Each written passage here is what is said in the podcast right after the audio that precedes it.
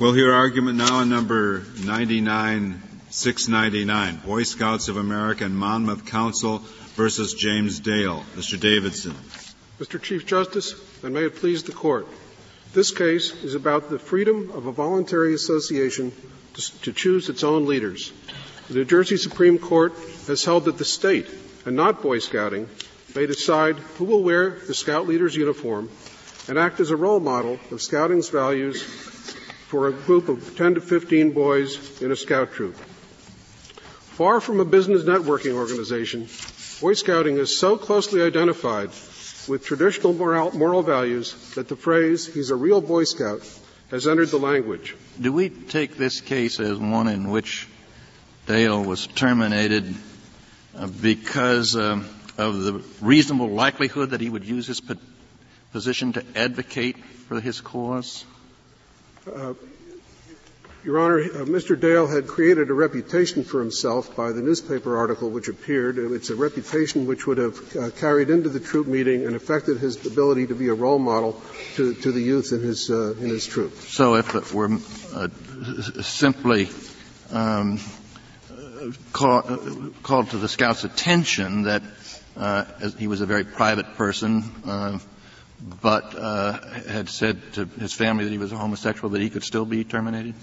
Well, as Mr. Dale um, uh, alleges in his complaint and reaffirmed in his summary judgment affidavit, uh, Scouting does not uh, investigate the um, uh, sexual orientation of uh, applicants and um, and uh, only excludes those that are open about their sexual orientation. The cases we have had have been people that have been in the, the newspaper, have written a letter for Boy Scouts, were recruited as testers by ACT UP and that sort of thing. So the case, Your Honor, is posited we haven't seen. Well, what, what, what is the position of the Scouts in the case that I have posited? Well, uh, I would be I would be prepared to defend any decision they might make in that situation. I think that's their right uh, under the Constitution. And, and, and is that on the grounds that from his status a certain amount of advocacy is likely? That's, that's what I'm trying to get at. Well, Boy Scouts is concerned about two things um, uh, um, expression and conduct, inconsistent with the oath and law. Boy Scouts is not concerned about status.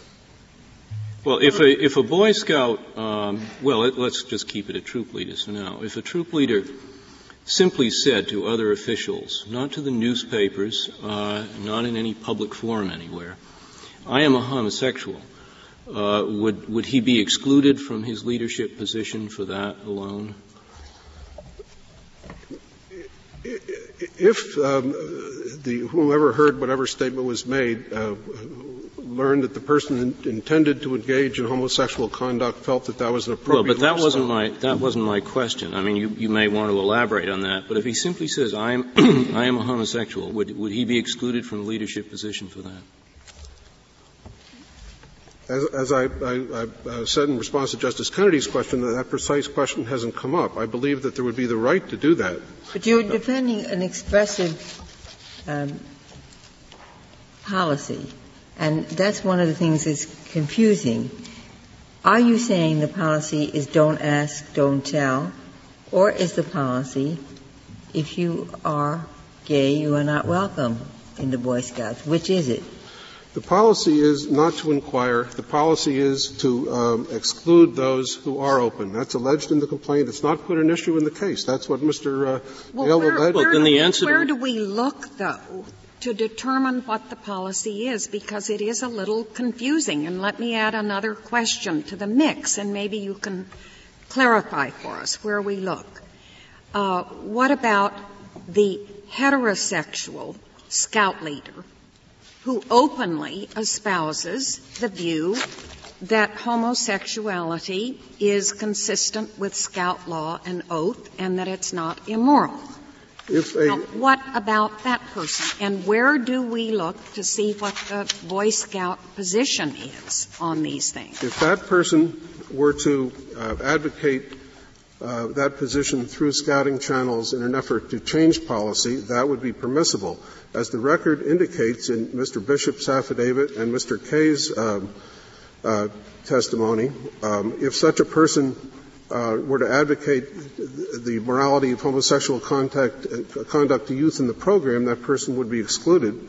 Uh, and indeed, uh, one of uh, Mr. Dale's affiants was excluded on, on that ground. Well, I, I, take it from what you're saying, Davidson, that perhaps the Scouts have not adopted a comprehensive policy covering every single conceivable situation that might come up. Mr. Chief Justice, the, the Scouts have uh, general moral principles in the uh, uh, in the morally straight and clean requirements of the oath and law, and they have to be interpreted by Scout leaders in situations as they have come up. And certainly, in the case of those uh, who have, uh, Mr. Dale has alleged, are openly homosexual, are, uh, are not permitted to be scout leaders in furtherance of uh, the, the, efforts to uh pursue those moral values in youth. So, so, you want us to decide this case without reference to the likelihood of any public advocacy? That's just not necessary uh, for us to address when we decide this case. In your well, certainly not in, in, Mr. Dale's case, who um, uh, who, who is really um, constantly reiterated his uh, intention and desire to be open and has, uh, uh, has had uh, considerable media attention, both before the case was filed and subsequently. But you, but you don't find that a necessary predicate for your case here. That's all I'm trying to ask. I'm, I'm saying that the, that the First Amendment would protect uh, application of, uh, of uh, exclusion of other people in other circumstances, but they're not presented here today. Yeah, when you, I'm not sure what we're talking about when we say exclusion of people who are who are not openly uh, homosexual. I mean, uh, what if someone uh, is homosexual in the in the sense of having a a, um, a sexual orientation in that direction, but does not engage in any homosexual conduct? Well, if that person also were to take the view that, engage, that the reason they didn't engage in that conduct would be morally wrong, and that's right. the view that would be uh, communicated to youth, uh, that case has not come up, but it's my understanding of the policy that that person would not be excluded. But somebody who was homosexual and celibate, but who, who said, in my view, it isn't morally wrong, would such a person be excluded? Um, just, Uh, Justice Ginsburg, I'm not sure I got the knots right in that question, but if somebody said it was morally wrong and that they didn't engage in it but did have homosexual inclinations, I believe that that person would be eligible for leadership, as I understand the policy. So, so you, then you're saying it's not the status of being gay or being candid about who you are, it's, about the message that would go to youth in the program. The youth, the, the, in accordance with a desire to. Well, I, am so, I just, I, I don't understand what is the Boy Scouts policy, and I think we've all asked about that. Is it, it, I, I took it from one of your answers that it is don't ask, don't tell. And uh, am I wrong about that? The, the, practice is not to inquire into the, the sexual orientation of leaders. The policy derives out of the morally straight and clean requirements of the law. Uh, the, there's formal position statements in the record attached to Mr. Rowley's affidavit that scouting requires homosexual conduct, regards homosexual conduct as immoral, and for that reason does not appoint openly homosexual persons in the role model position of scoutmaster. Does that oh. go for cohabitors also? I'm, I'm sorry. People who live together heterosexual unions but not blessed by marriage? Well, there are certainly um, uh, adulterers or other people that have engaged in heterosexual uh, behavior which Boy Scouts is not regarded as morally straight who've been excluded. I, I don't mean um, just the incidence of living together before marriage is not so uncommon these days. I, I didn't refer to an adulterer, two people right. who live together but they're not married. Uh, I, I, know of no particular uh, instances of, of, application of the policy in that connection. I was just trying to give a, a, more general answer that, that heterosexual conduct, which is not regarded as morally straight, has resulted in, in determination of leadership positions or not welcoming someone into leadership in the first place. Is, is it fair to say then that anyone who is openly homosexual and whose whose admission or profession of that fact uh, would be likely to come to the attention of the of the Boy Scouts themselves would be excluded. Um, that's correct, Your Honor. The the, uh, the boys are ho- openly homosexual in the sense of practicing homosexuality. Well, be, being openly homosexual uh, in, uh, communicates the concept that this is this is okay. This is a, an, an all right lifestyle to pursue. Whether the, absent some uh, further statement that it would be immoral to act on the impulses in, in, in, the, in the culture in which these statements are made. We talk about coming out. We don't talk about coming out as Canadian or heterosexual or anything else. This is a uh, a, uh, a, a, a, statement fraught with, with moral meaning. Is it, and I take it, I, this, we may have touched on this, but I take it that the position that you've just described is not stated anywhere in a Boy Scout manual or even a troop leader manual. This is, in effect, sort of Boy Scout common law. It's, it's determined by the council, and the council makes individual decisions, and that's the way the policy is expressed. Is that correct?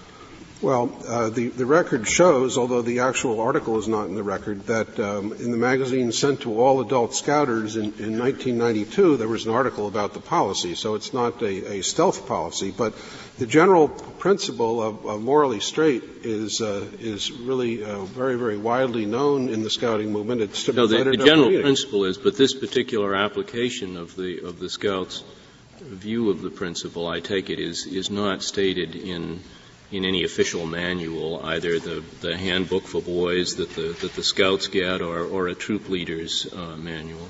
Is that right? Well, in Mr. Dale's uh, uh, 1972 Scoutmaster's Handbook, there is a reference in dealing with uh, incidents of, of sexual activity uh, that might occur in a, in a troop that speaks dis- disapprovingly of, of, homosexual conduct, but there's not a, right, a formal policy statement in the in the troop um, in either of those uh, uh, publications. Nor is there anything about adultery or any other of a number of other. I, I take it you've just touched on something that I think again I think I understand your position, but I want to be clear. I understand that the Scouts' position on this does not in any way depend on a judgment that Mr. Dale is, uh, presents or would present an undue risk of homosexual conduct with the, the, the, scouts in his troop. Is that correct? It's not a fear of conduct. Uh, uh, uh absolutely uh, not, uh, Your Honor. In, in fact, the, the, the, the, issue of um, of uh, possible sexual abuse is one that's very important to scouts. Every uh, scout handbook and uh, scoutmaster handbook comes with an insert, which is at uh, um, uh, in the record at uh, 2248, which ta- talks about sexual abuse at some length and never mentions the word homosexual. In fact, it, it the only thing it says about um, gender is that there's a rising incidence of, of, of uh, abuse by female adults. But that's not an issue here. That, that's it's not, not, alleged, and that's not no, not alleged. Of, not the basis of the policy All right, in now any way. clarify for me because I, it is not clear to me yet.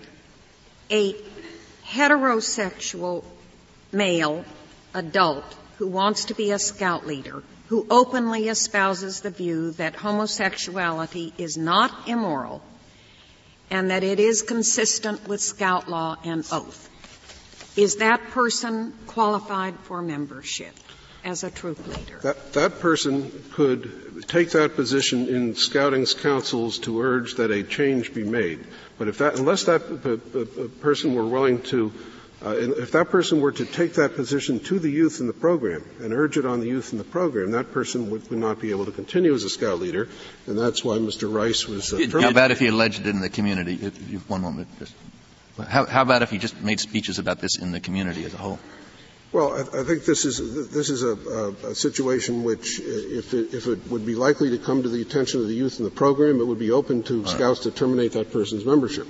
I, I, I, can't cite a case where that's happened. Did anything happen here other than what's in the complaint, which I take it was that Mr. Dale, sometime in the past, was a member of the Gay Alliance at a university, gave some seminars, was interviewed then, and it was in the newspaper. Right. Then he received a letter of termination. Right. He was then and there the co-president of the Rutgers right. uh, Gay yes. Lesbian Group. But there is nothing other than that. And when you use the word open, that's what open refers to. Is talking to the newspaper reporter about his previous membership in the Gay Alliance. No, no, he was then a member of the Gay Alliance at the time he was. Uh, yeah, yeah. are we thinking of the same thing? Oh, I'm sorry. Thinking of a of a seminar that he was at, and there was a newspaper article about it.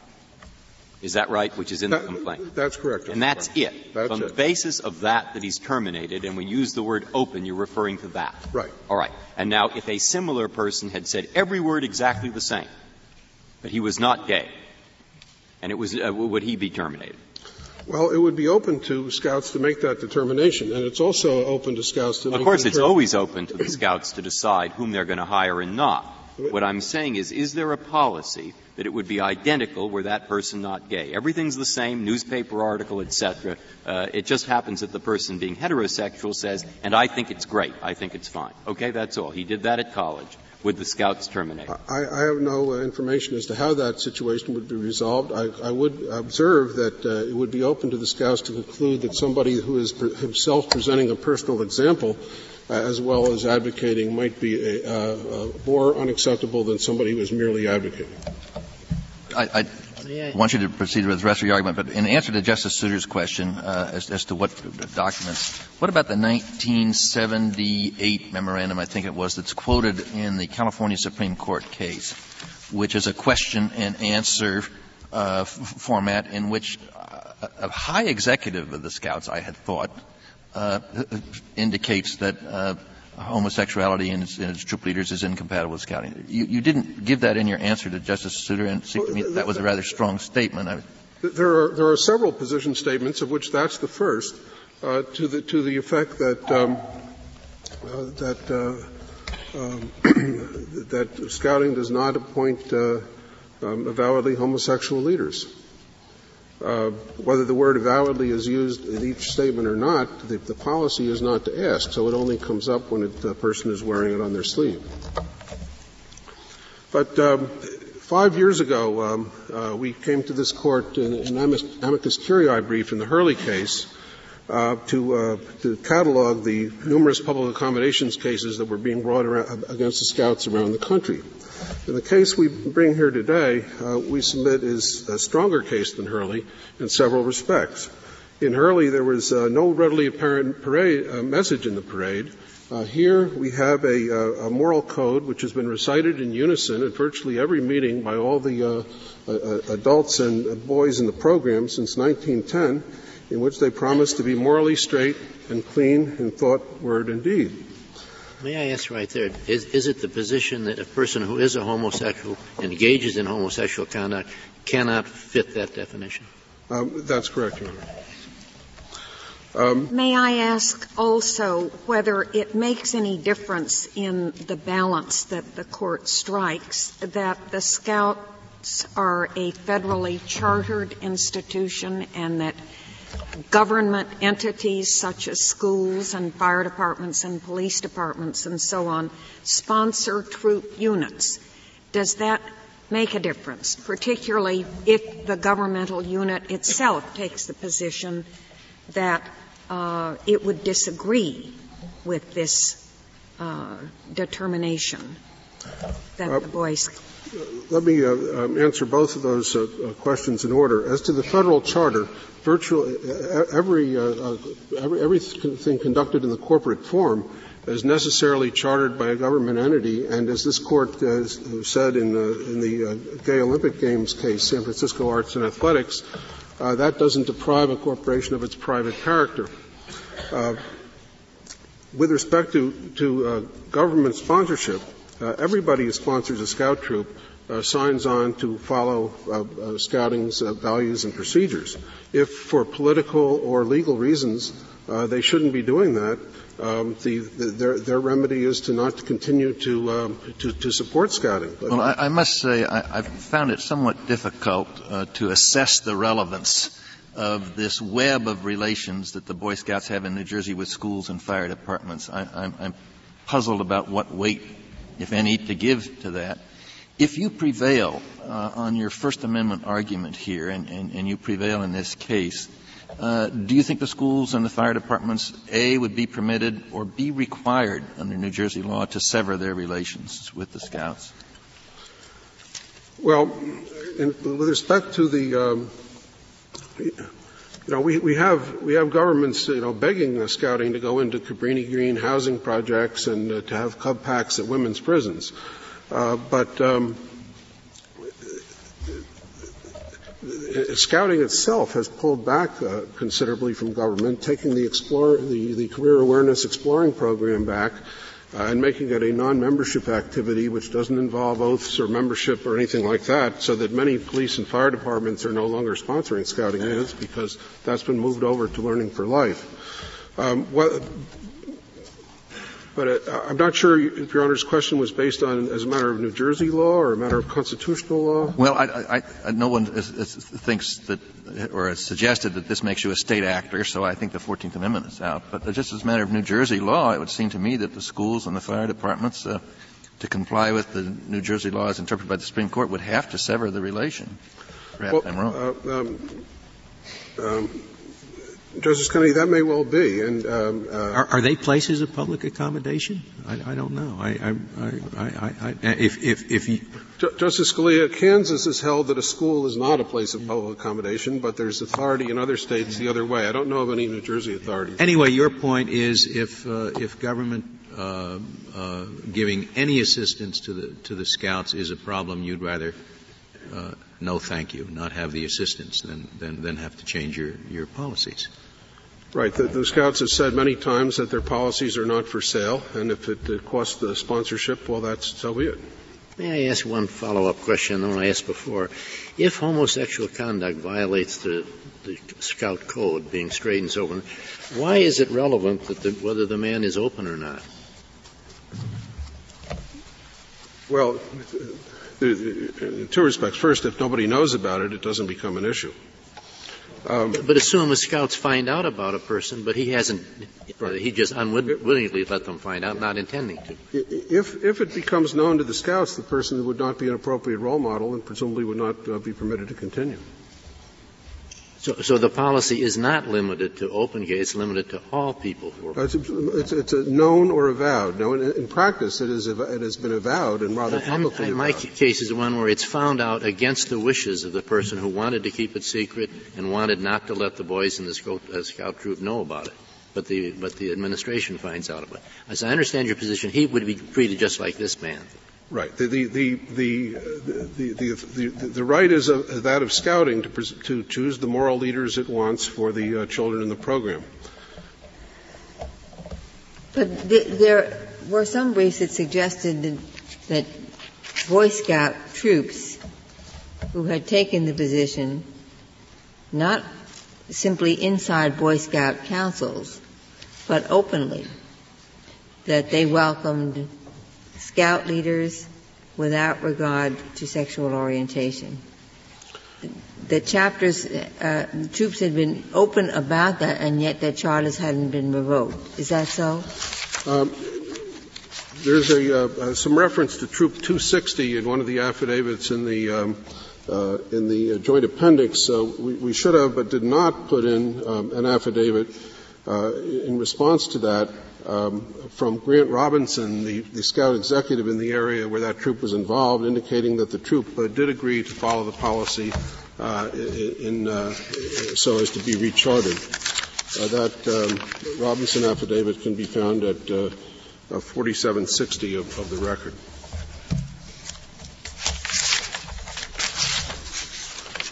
I had. So, so you you you are saying that it, that a troop could um, only within the Boy Scouts' own councils, n- not in discussion with the the young members of the troops and not to the general public. That, that's correct, Justice Ginsburg. You don't ask. You don't ask. I mean, if, if it never comes out, you don't make any effort to find out. Is that right? That's correct, Justice. All right. How are we supposed to know? And this is genuinely bothering me. I don't. How are we supposed to know whether the basic principle that the Scouts is operating on is, is uh, uh, uh, thinking that this is very, very bad conduct, or simply being quite concerned about public reaction?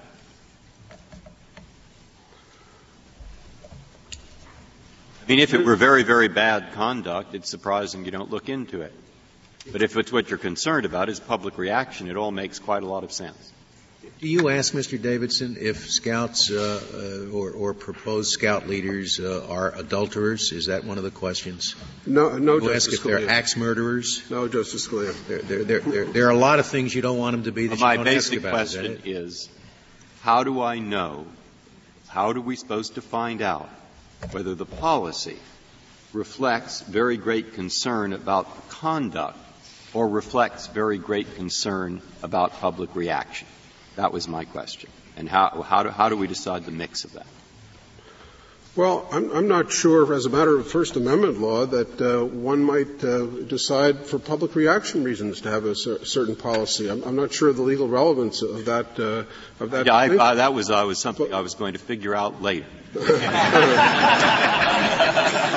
but um, and I'm in, though I'm interested in your view. If you, if you think. But there's there's been no uh, evidence that would raise any uh, question of fact on, on that issue. Uh, the, there's no, no question that the, the, the statements, uh, the position statements aren't authentic and weren't uh, issued by who they said they were issued by. There's simply no basis for uh, any, any, such, uh, any such conclusion.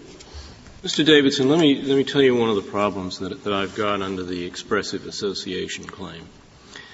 Uh, and that is in weighing the strength of your interest a, in, under the First Amendment as against the, the state's claimed interest, if we get to that point. And it's quite true, as, as, as you've made it plain and Justice Scalia's question made plain, that the, the official publications, the, the things that we immediately look to, the handbook, the, the material that's routinely given to scoutmasters, does not expressly address this problem, and it does not expressly address the problem of axe murderers or adulterers and so on. But we're at a point where this has become a fairly serious issue for the Scouts. You've had a lot of litigation on it, uh, and, and here you are in the Supreme Court of the United States. And shouldn't we, or sh- maybe we shouldn't, uh, find some significance in the fact that the Scouts have not officially addressed this in, in any of their publications and taken an explicit stand in the, in the, the various manuals that it puts out. Is, is that something that we should fairly consider in weighting the, the, the Scouts' expressive interest on this point? Justice Souter, this issue came up in one case in 1981, the Curran case. It never came up again for 10 years until Mr. Dale sued in 1992. Um, the, the, there, is, there is no obligation to talk about every uh, single application of the morally straight policy in, uh, in, in, every manual to enjoy First Amendment protection. Every single scouter, scout leader in 1992 read about this in a magazine article sent to them by Boy Scouts of America. This, this, is, a, this is a far stronger case than Hurley in terms of uh, um, in terms of the message that scouting is sending as compared to the parade leaders. Indeed, this is a, this is a case. Uh, uh, uh well, except that I, I mean, I, I, asked the question in terms of the expressive association claim. You're, the, the, the, the problem in, in simply uh, drawing a parallel to Hurley is that we're not at the point where anyone is, is using the Boy Scouts or proposing to use the Boy Scouts for expression. Mr. Um, uh, the, Mr. Dale does not in effect asked to carry a banner, uh, he's saying, I'm not going to carry a banner. I'm not going to get into it. So, so there's a little difficulty with the Hurley analogy. Uh, Justice Souter, he put a banner around his neck when he put, got himself into the newspaper and scout leaders throughout Monmouth Council sent the article into headquarters. He created a reputation. This is a place he goes once a week, a camping trip once a month, summer camp for a week. These are people that see him all the time. He can't take that banner off. He put it on himself. And indeed, he has, he has continued to put it on himself, including this week's Time magazine, the Out 100, uh, the New York but Times. In fact, I, I understand what you're saying, but you're saying he has created a kind of public persona for himself, and therefore, simply for him to be in the Scouts in that position does carry a message. And I understand that, but that's different from Hurley. Well, it, it's as if in, in, uh, in uh, uh, the GLIB marchers sought to put on the uniform of the South Boston uh, War Veterans Council. It, it requires uh, Boy Scouting to identify with, the, with that message that Mr. Dale has created. Mr. Chief Justice, uh, I would like to uh, reserve a, a, bit of very, time for rebuttal. Very well. Very well. Mr. Wolfson, we'll hear from you.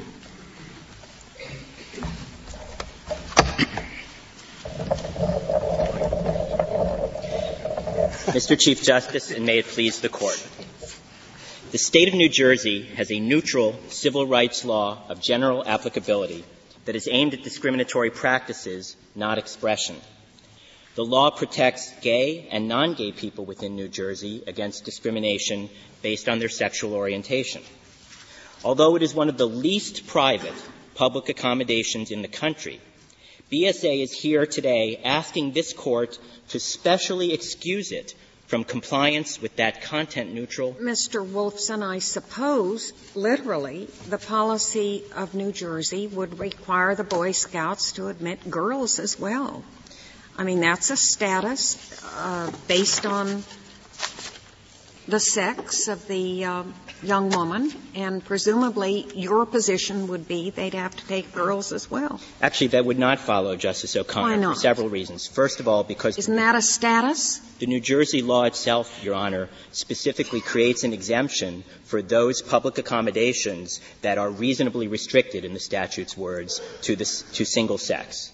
And therefore, the statute itself recognizes that there may be instances in which an organization that is nevertheless a public accommodation does not uh, fall within the sex prescription uh, otherwise in the statute. Yeah, but if we accept your position and New Jersey changes its law, if New Jersey drops its exemption, then I take it, as Justice O'Connor suggested, it would follow that the Boy Scouts would have to admit girls. Well, in that unlikely event, Justice Souter, that they were to actually drop this exception, which clearly is embedded in the law, that would, it still would not follow, and this court certainly need not reach that decision here today, because even were an organization under that public accommodations obligation, they would nevertheless then be able to make a First Amendment argument with regard to the burden on their expressive purposes and their ability to deliver their message. And that would be the case that would then be before the court on whatever record exists there. Well, they don't have an anti-girl message, do they? No, Your Honor, they do not. And, and they do not. And in fact, and they're saying that they they do have, however they may have expressed it, they do have an anti-homosexual expression message. So I suppose in the case of the girl who wanted to be admitted, their position would be weaker than it is here. Well, actually, Your Honor, there's far more in the record with regard to Boy Scouts' self-identity and purposes and concepts and perhaps their pedag- excuse me, pedagogical approach, et cetera, that relates to boy, beginning with the name of the organization right on, than there is in this record at all with regard to any effort to convey the asserted implicit view on homosexuality that is several questions of the court indicated but this, is not reflected. You are relying on cases that involved exclusion of women, and there's a certain irony in, in that. You, you're relying on Jaycees case and the Rotary case, and this statute of New Jersey does include sex as well as sexual orientation. And I, I don't even think New Jersey has said that the exception would cover such an organization. You're speculating that it might. But did, is the best that you could come up with that the, the Boy Scouts have an expressive policy uh, against um, I don't I don't know what. Uh, what. Well, to answer your question, Justice Ginsburg, the best I can come up with re- with regard to the admission of girls is that obviously that question is not presented before this court, and the statute itself and the legislature in enacting the statute clearly intended to prescribe sex discrimination of the kind reflected in this court's precedent, uh, acknowledged in this court's precedents with regard to Jaycees and others, acknowledge that nevertheless there may be some programs and some institutions that are able to show a reasonable restriction to single sex. This court need not reach the question on this record and I'm certainly not here to, to defend any such exclusion. But this court, in ruling for Mr. Dale, uh, would have to would be addressing the record here, which shows an absence of any burden on Boy Scouts' ability to convey or express any message with regard to sexual orientation or homosexuality, which the record reflects, in fact, is not conveyed to youth members and is not conveyed to any adult member or sponsoring organization or scoutmaster to communicate to the youth, and that is the much stronger record that supports our position well, here. What about what about a, a gay or lesbian group that uh, takes the position that it does not want heterosexual members to participate or be admitted? What the state of New Jersey you would presumably think that this law would prevent that as well. That's if, if that organization were a public accommodation, Your Honor, that had opened itself to all, that falls within the category of meeting those criteria, then, then that's correct, Your Honor. What the statute prescribes, what New Jersey has prohibited, is identity-based discrimination. Do you, do you think there's a difference at all in application of such a policy to commercial entities and groups as to uh, as opposed to private membership groups? Does that weigh in the balance at all? I mean, I can well understand how a public accommodation law should apply to commercial groups or even to groups such as Jaycees, which essentially depend on a commercial nexus for its membership. Uh, should it apply, do you think, or should the weight we give it in, in the context of a First Amendment claim be the same for a purely private organization? I have two answers to that, Justice O'Connor. The first is that this court has never held that the state's important interest in eliminating discrimination, as Roberts said, in, in, in, the political, economic, and cultural life and opportunities that present to people that are of great importance to people is limited to the commercial sphere. And there are good reasons why it should not be so limited. My second answer would be that Your Honor, in, in, in the Jaycees case, as obviously you're aware, uh, talked about the importance of the significance when an association chooses its market but in your opinion, and I think correctly broadened beyond that, the choice of a market does not only refer to a choice to enter the commercial sphere. Well, Mr. Mr. Wolfson, uh, uh, if we compare the anti-discrimination laws that, such as New Jersey has enacted with the sort of 14th Amendment principles of equal protection, uh, you know, we, we start out with people, kind of immutable characteristics, blacks, national origin, and then uh, presumably uh, homosexuals are not quite the same. Supposing we would get even further, I, I, one of the briefs says that the city of Boston includes in its prohibition against discrimination ex-convicts. Now, supposing New Jersey were to pass a law like that, uh, at some point the compelling state interest is, is, considerably dissipated, isn't it? Well, first of all, we do not honor, Mr. Chief Justice, sorry, we do not argue, Mr. Chief Justice, that a compelling interest is required here. The first step in the analysis would be any burden on the specific expressive purposes of the organization seeking to exercise its burden of showing an exemption from the statute. And then the court, if, if necessary, would proceed to weigh that against the state's interest, but they, those need not be compelling. But to specifically answer your question, Mr. Chief Justice, um, the determination as to what is entitled to strict scrutiny, and in that meaning of the word compelling with regard to federal constitutional law, is not the same compellingness or significance of interest that the court would assess with regard to assessing the state's interests against. But wouldn't the state's interest be weaker if we're talking about, say, ex-convicts uh, being discriminated against than it would about blacks being discriminated against? Well, as this court has clearly acknowledged, for example, in the Romer case and in the Hurley case, where it talked about the legitimacy and, and, and appropriateness of state civil rights laws that include sexual orientation discrimination within the cluster of prohibited classifications. In well, Romer, that, the court. That doesn't really answer my question at all. I asked you if the state interest would be weaker if we were talking about ex-convicts. I think on this record it's difficult to answer that question, Your Honor, but except that I would say that I think this court would look to factors like, for example, the history of discrimination that has disadvantaged people according to a particular classification. And every court. People certainly haven't liked ex-cons for a long time. That's, that's correct, Your Honor. And, and a discrete, uh, discrete and disadvantaged minority. Your, your answer to this line of questioning seems to uh, suppose a dichotomy between uh, an entity that's a public accommodation and an entity that has expressive rights. Uh, surely there can be both. Oh, absolutely, Your Honor, as the Jaycees case and others recognize. That, if that's so, then in your view, a Catholic organization has to admit Jews, a Jewish organization has to admit Catholics?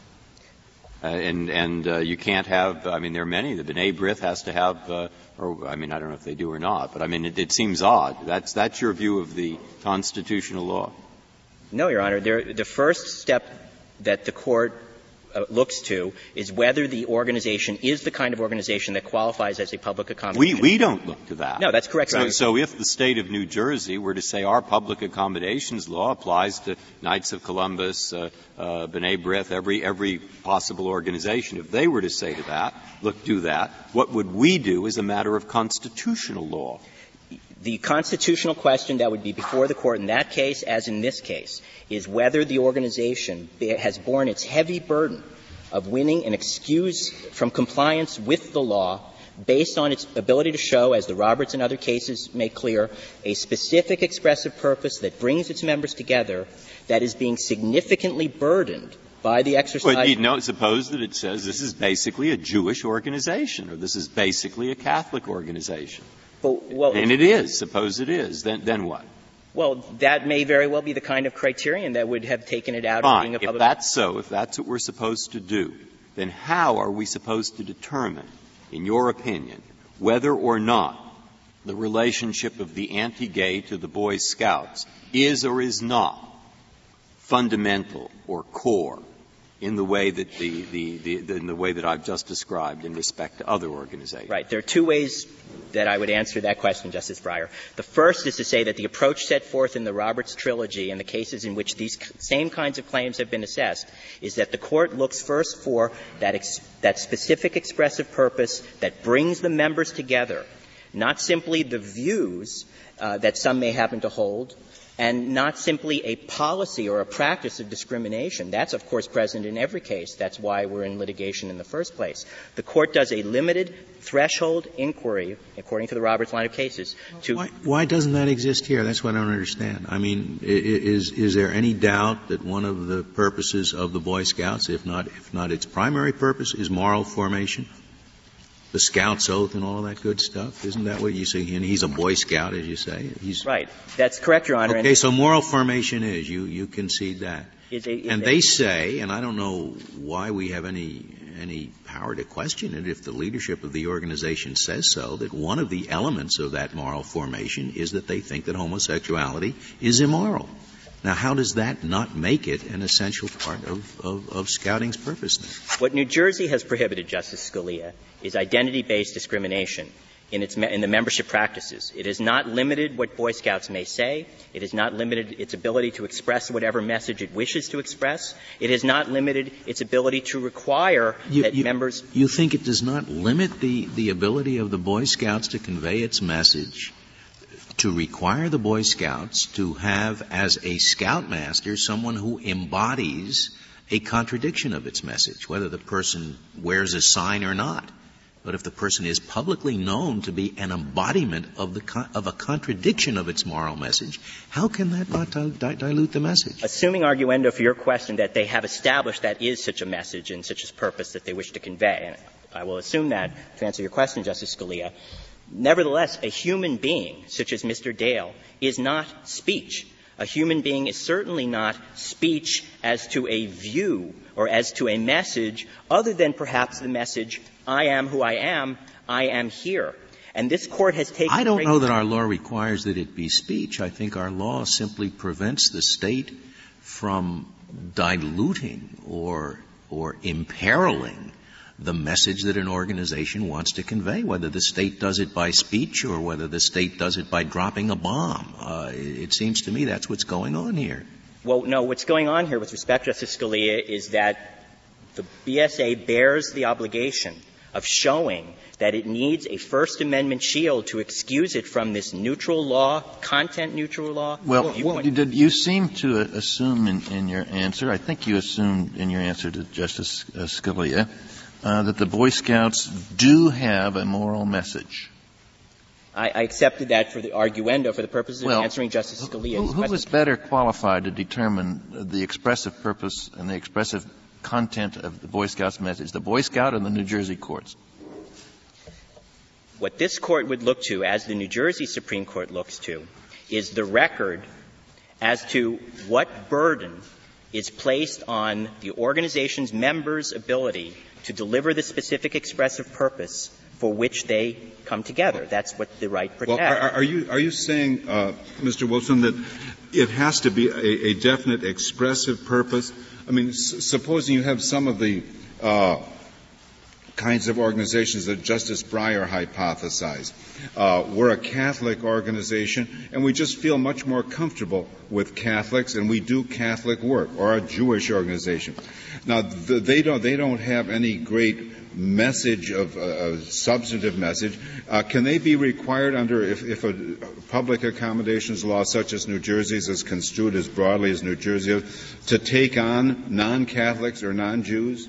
Well, with respect, Your Honor, I don't believe that that's how the public accommodations law would be interpreted with regard to those organizations, but accepting that arguendo, the, the question before the court would be, is there a specific expressive purpose of those organizations that is impaired or infringed, warranting so, excuse and, and if I may add just well, one. but uh, uh, let's let's get away for a moment because my question was intended to direct you away from freedom of speech to freedom of association, yes. which is also guaranteed by the First Amendment. That's correct, Your Honor, as an instrumental right in furtherance of the expression of the members. Well, well now, I, I, don't. What's your authority for saying that freedom of association is simply an instrumental right to a further expression of the members? That was the statement of this court in Jaycees, for example, Your Honor. This court has declined, Mr. Chief Justice, to recognize some kind of free floating of freedom to disassociation that can be exercised in the absence of some kind of expressive purpose as a defense against civil rights rights laws, for that would, that would swallow civil rights laws. And that's what this court held in the Jaycees case well, and others. Of course, I'm, I'm, not sure that the Scouts have, have uh, made their principal arguments the right of intimate association. They are arguing the right of expression. I, am sorry, I meant to say expressive and, association. And in almost all of your answers, it, it, seems to me that you say once there is a public accommodation, that right of expression uh, is, is, somehow secondary or somehow must be subordinated. You simply cannot find that proposition in our cases. I, I totally agree, Justice Kennedy. I'm certainly not arguing that at all. What I'm saying is that this court has held that the the creation and implementation of public accommodations laws fulfilling those important interests is a legitimate and important exercise of the state's power. And, and what is it and what is at issue here, Justice Kennedy, then is has this organization shown that for its First Amendment expressive purposes, there is a burden on its ability to convey its messages warranting excusal from that law. Of course, the First Amendment would trump the public accommodations law in such a setting.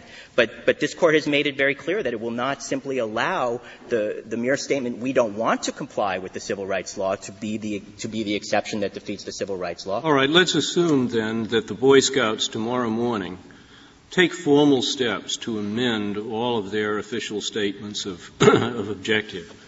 And, and, they say in the Boy Scout manual, the troop leaders manuals, and so on, uh, that it is essential to our objective of moral decency that homosexual conduct not be permitted, and that those who avowedly engage in it or believe indeed that it, it is appropriate uh, may not be members of the organization. Would your case, on your view, then be different?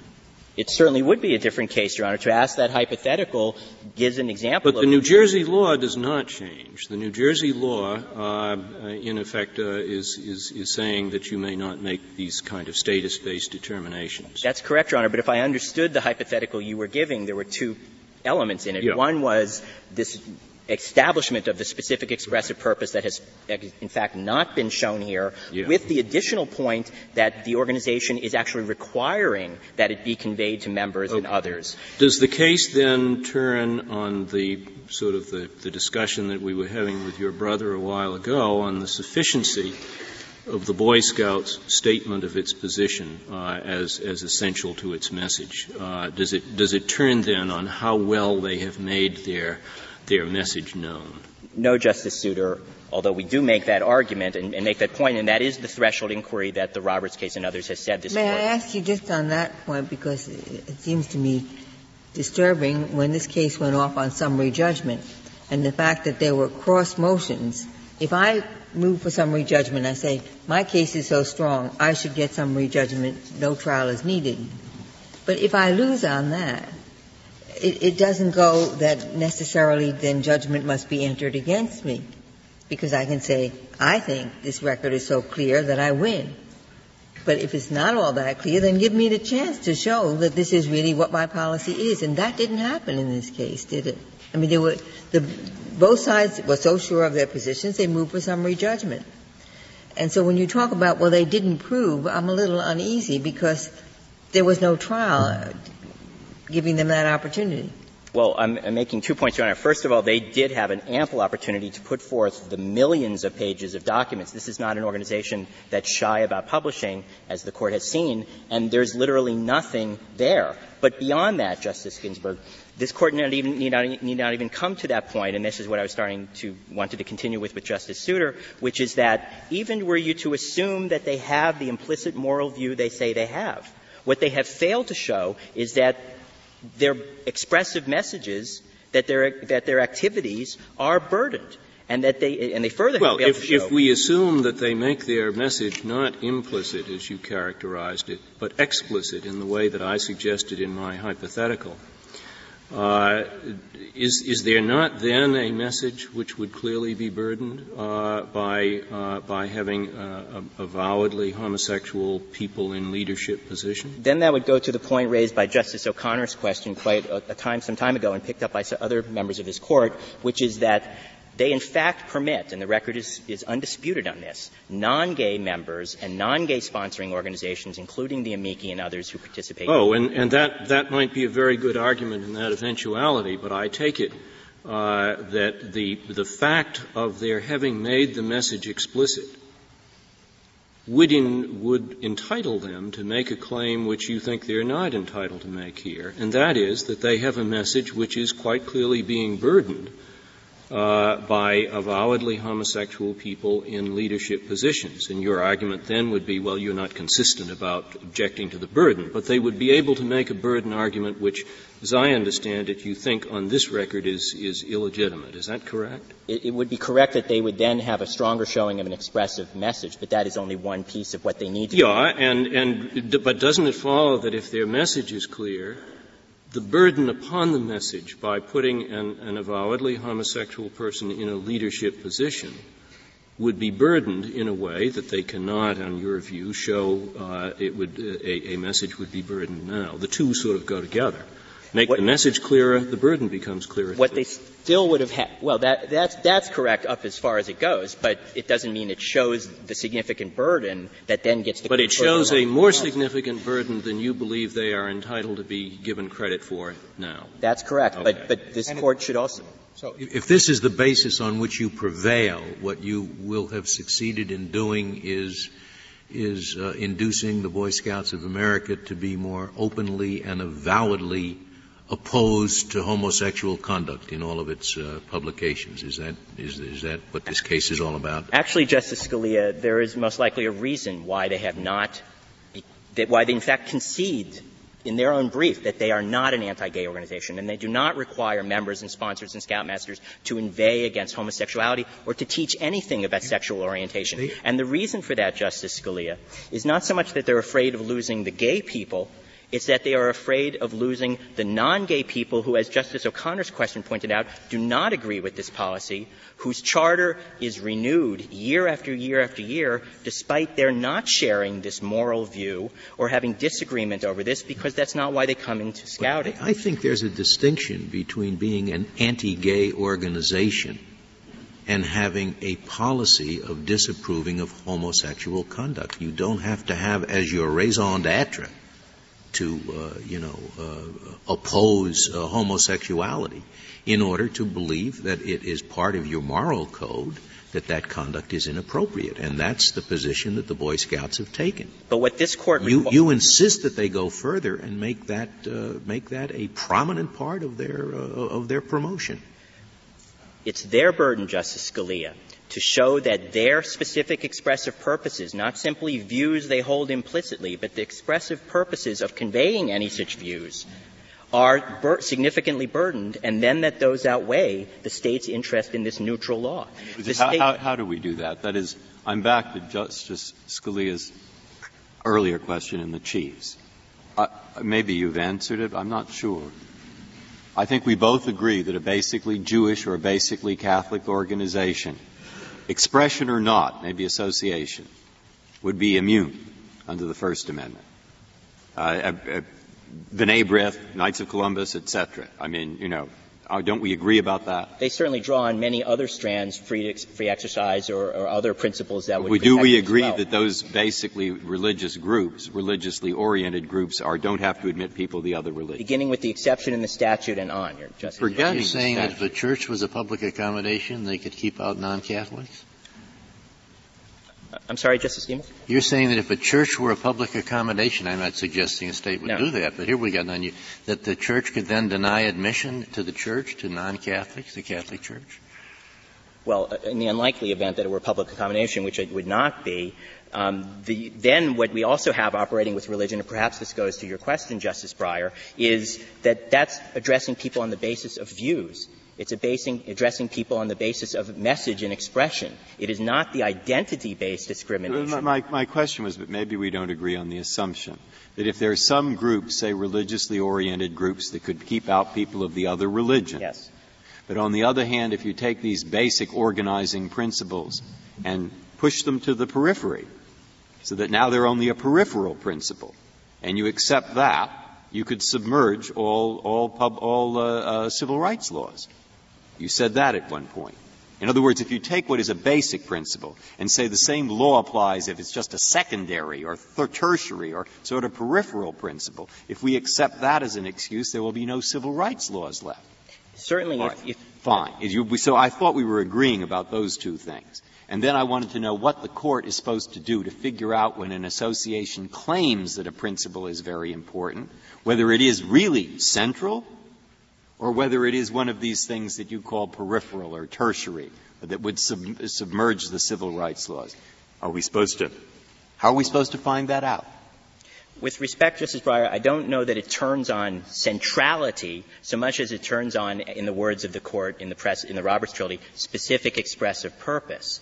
And the things that this court would look to are, in the threshold inquiry, would look to what does the record show with regard to the purposes that bring the members together? Who are the members? What are they saying? What are they stating? In the case here, we have the amici who clearly do not agree and who constitute a huge share, not to mention the public entities, of the sponsors and members and participants of this organization.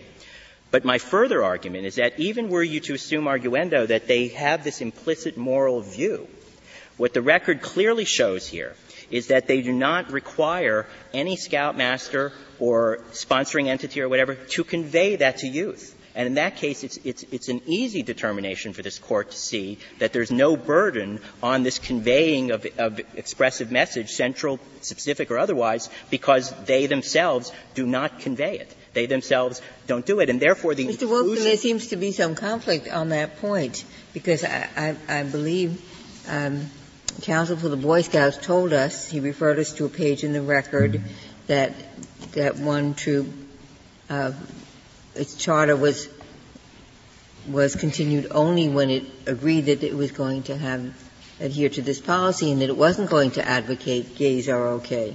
But Mr. Dale is not here to advocate that he be allowed to advocate that gays are okay within scouting, nor does New Jersey tell the Boy Scouts what they can or can't say within scouting, nor does it tell them that they can't limit what is said within scouting. What it tells them is identity-based discrimination, the equation of a human being with forced speech or a speech or an assumed message is off the table. But of course, they're saying it's not merely identity-based uh, discrimination. They're saying it's advocacy-based. That by by making the public statements that he has made, he in effect has put himself in a position of, of being identified, understood by people as an advocate, and therefore, if he is in a leadership position in the Scouts, by that very fact, he's going to carry sort of the the aura of the advocacy with him. Uh, how do you respond to that? Well, in the specific case, Your Honor, Mr. Dale was expelled for taking part in a seminar outside of scouting in which he made no connection to scouting, in which he asserted a view that his questions have indicated had non-gay people asserted them, would have been perfectly fine and they would be entitled to remain in scouting. Well, your, your, your uh, opposing counsel, I, I think, gave us an example uh, of, of non-gays who were taking that position uh, who were challenged by the scouts and backed down. So I don't know whether the, the, the differential treatment is as clear as, as I thought when I came in here. What actually, actually, Justice Souter, the record is crystal clear with regard to all the amici, all the sponsoring organizations, from the United Methodist Church to the Reformed Jewish groups to the public schools and others who make clear that their charter is renewed year after year despite their difference. In fact, they're not even knowing that this was part of the alleged expressive purpose that they were supposed to be conveying. Okay, have they, do they, go ahead. The, the, the, sponsoring group is, is not the group that conducts the scouting activities. Actually, Justice Scalia, it, it is indeed the group that conducts. What Boy Scouts does is franchise its program, that's its word, to the sponsoring entities who own and operate Scouting says the scouting program. Thank you, Thank Mr. you, Mr. Wolfson. Uh, Mr. Davidson, we'll give you a minute. Uh, you don't actually have quite that much, but we'll be generous. Uh, Mr. Chief Justice, we've been in litigation on this precise issue for the last 19 years and five days. And I would just say this, that you have to di- dissect each butterfly in order to classify it. There's not going to be many butterflies left. Thank you. The case is submitted. The Honorable Court is now adjourned until Monday next at 10 o'clock.